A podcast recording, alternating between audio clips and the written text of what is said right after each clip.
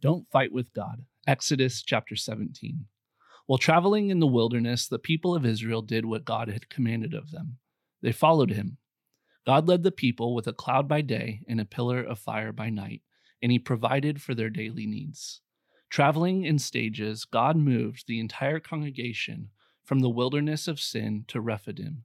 Yet once all the people settled into the camp, they realized there was no water. This was a real issue.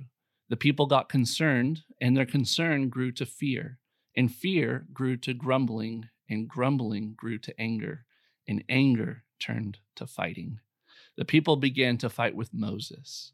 They demanded water from him and accused him of leading them out of Egypt so that he could kill everyone.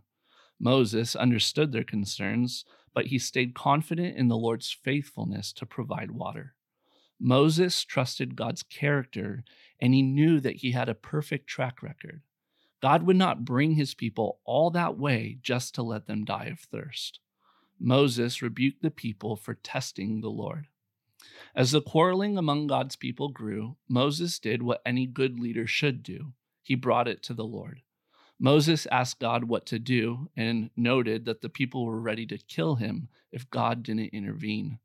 God told Moses to take his staff and to lead the elders and the people to the rock of Horeb. God would meet with them at the rock and demonstrate his faithfulness, even while the people fought with Moses and tested the Lord. Yet in another miraculous event, God provided water for his people to drink. Moses was commanded by God to strike the rock, and then water flowed from it, and the people drank.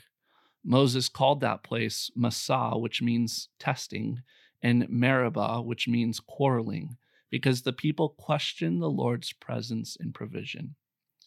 There's another element to this story found in Numbers chapter 20, and it provides us with the reason for why God did not allow Moses to enter the promised land.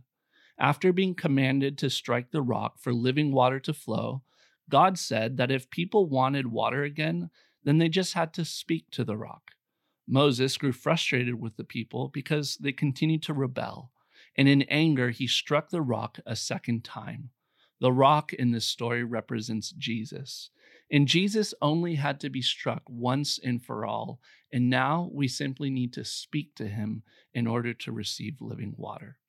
By striking the rock twice, Moses misrepresented God and distorted this gospel picture to the people. Moses was held accountable for not believing and for not upholding God as holy in the eyes of the people. Shortly after this happened, the Amalekites came to fight with Israel at Rephidim. Moses sent Joshua into battle and said that he would stand on top of the hill with the staff in his hand. Joshua obeyed the order, knowing the power of the staff in the hand of Moses. As Joshua went into battle, Moses, Aaron, and Hur went to the top of a hill to overlook the battle. If Moses raised the staff in his hand, Israel prevailed.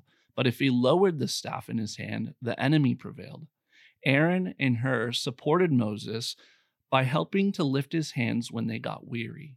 Together they labored to hold the staff up high, and the Israelites defeated the Amalekites in battle before the sun went down. God made sure that Moses memorialized that day. An altar was built, and they called it, The Lord is My Banner, because it was really the Lord who did the fighting, and he gave his people the victory. The Amalekites were remembered for fighting against God and his people, and there was a curse pronounced over them that day. The water of Meribah is a story that reminds the people of God not to fight with God, but even when we do, he proves to be faithful. The mistake of Moses is a reminder to leaders not to fight with God's people, but to show grace and mercy. The battle of the Amalekites is a story that reminds the enemies of God not to fight with God, because when they do, he proves to be victorious. Either way, we should not fight with God. He always prevails.